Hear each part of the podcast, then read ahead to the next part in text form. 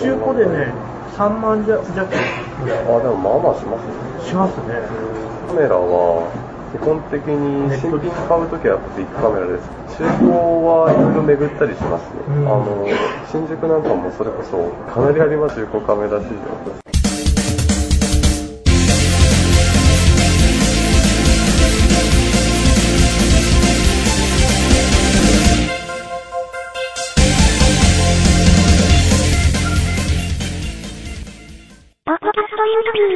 あ、ありますね。なんだっけ、藤屋カメラ。あれもでかいし。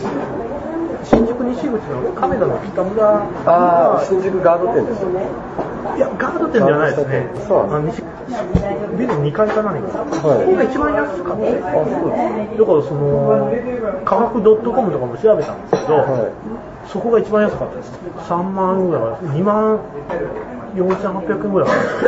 あーへーしかも新中古っていうことで、僕も使ってなくて、あのシールも買ってあったんですよ、ああ、後ろの画面を。ああ、そうですよ。それは、うんそれこれじゃないかな。店構え、こんなとこじゃなかったっすかあ、そんなところですね。あ、これじゃあ俺がこの前行ったところと一緒だ。 2階じゃない2階です、2階です。そうそうそうここのところあたりあって。そこそこ。ああ、確かに安かったな。あうん、そこって、並んでないのも、中に在庫があって出してくあー、れるへんですえ。よ。うん、結局新宿西口がカメラが一番多い。そうですね、中古店自体の数がすごい多いから、うん相場でパッと決められますよね。うん、水でもありますああ、大丈夫です、大丈夫です。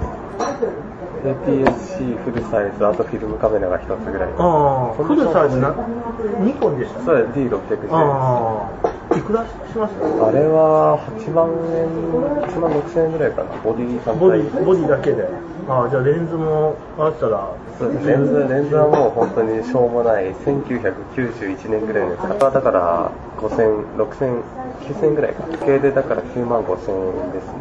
ぐらいで済ませましたよ。あれは富士フィルムなんですよ。PSC の。あ、そうか、ありがとうございます。嬉しいです。富士フィルムはだ からもう元の性能がいいんで、今見ると恥ずかしいもんばっかりです。